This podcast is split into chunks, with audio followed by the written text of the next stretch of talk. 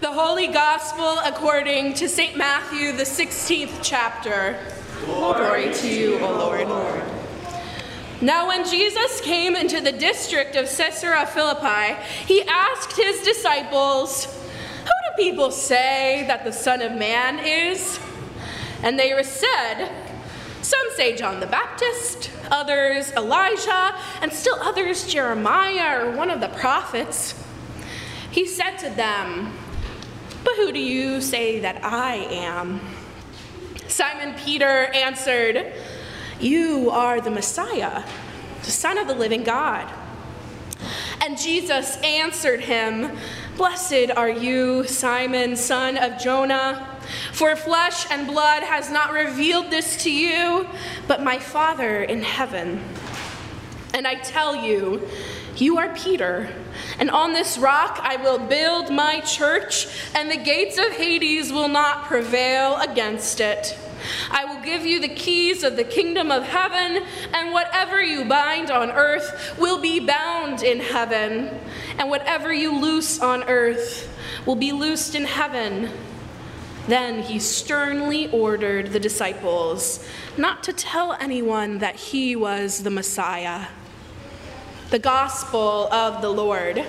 Praise, Praise to you, O Christ. You may be seated.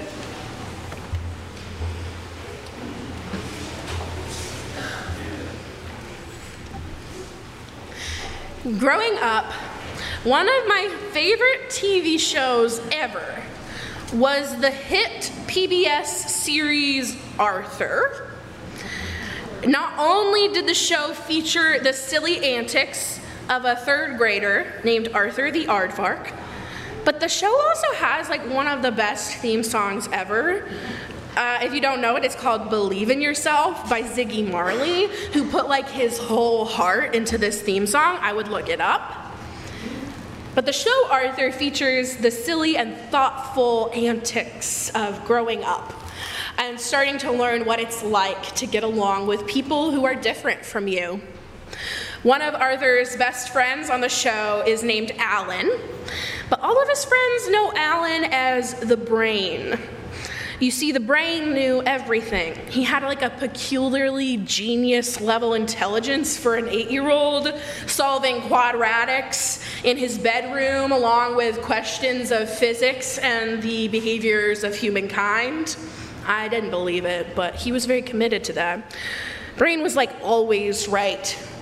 He was always the student who raised his hand first in the class. He never faltered. Brain was ever poised in comparison to Arthur's friends. Time and time again, he proved he really was the brain on that show. And I kind of was annoyed for him for it. Like, come on, everybody, give the other kids some chance. But truth be told, the kid had some brains.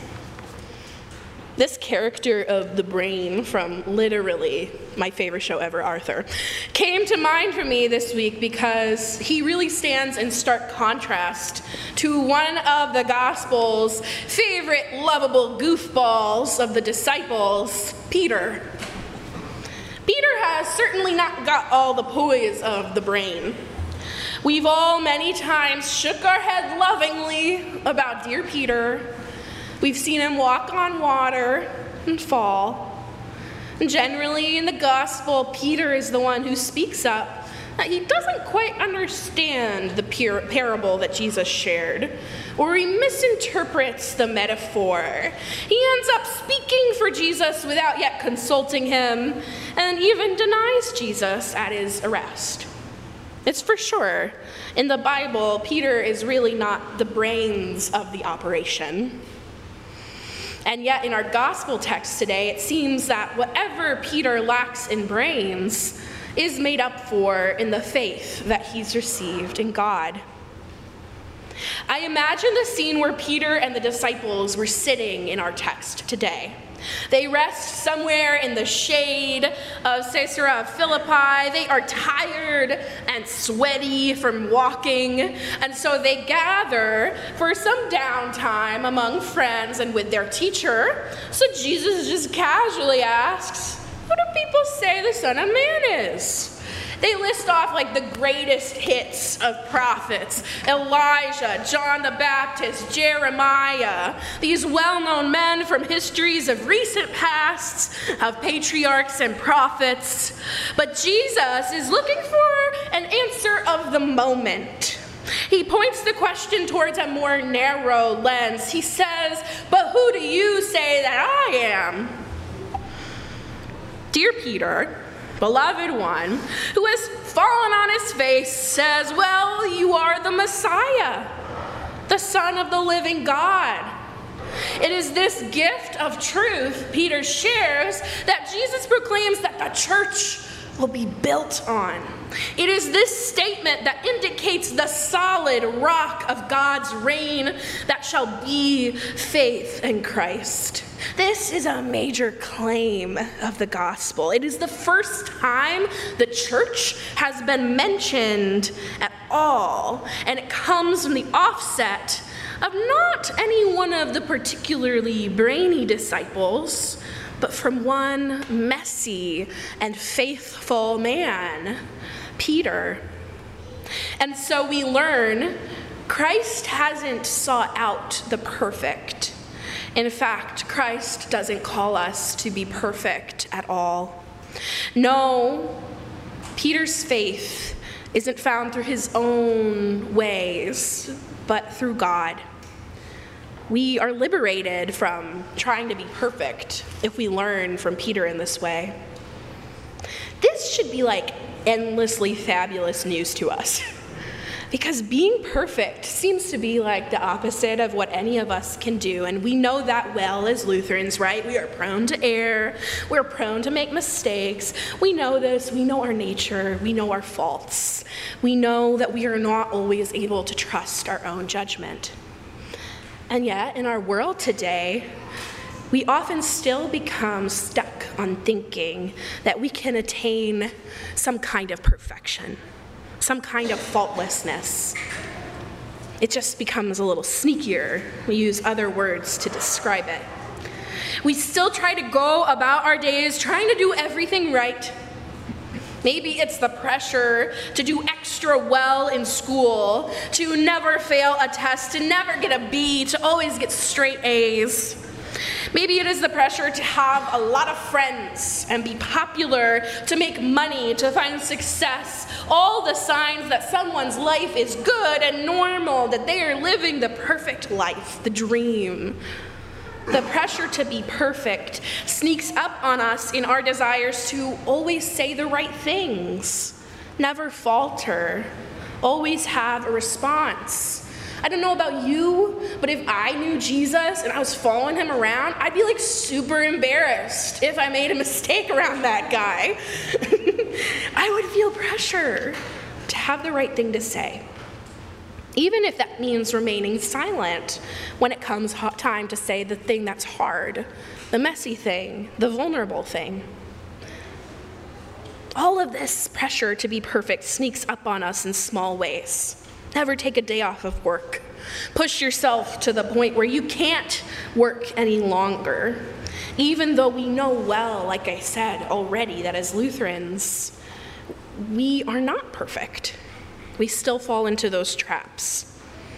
We fall into traps of thinking if we just work hard and focus on ourselves, no one will actually see that we are messy, like complicated humans, that we're like on the brink of being too overwhelmed to do anything, that we don't have every answer, that we actually need to take care of ourselves to rest. When I was eight years old, my class was assigned a chapter book to read called Be a Perfect Person in Three Days. And for whatever reason, it was a book that I still think of to this day, thanks to my lovely third grade teacher, Mrs. Kathy Miller, who had a phenomenal impact on me. In this book, the main character finds a guide on how to be perfect, and he follows it. He begins to master the art of perfection, being perfectly poised, always knowing what to say. And by the end of the book, he finally attains perfection. And it turns out to be that perfect people in this story all sit around perfectly quietly in a room by themselves, sipping tea and like never talking. To be perfect was to never speak out in this book, to never cause a scene, to always be sitting down quietly, sipping tea, and essentially doing nothing. Now, as much as I love tea, as a kid, this book scared the entire class.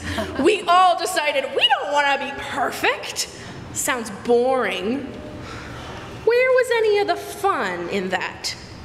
Being perfect seemed to ask us as kids to stifle bits of who we are, being so afraid of failure that we limit our own potential. Beloved children, our gospel text today reminds us that God doesn't call the perfectly poised. God works in the mess, in the not so tidy of homes, in the questioners, in the weary, the hyperactive, and the meek. God works in us in the fullness of who we are, in the times we fall and the times we speak out.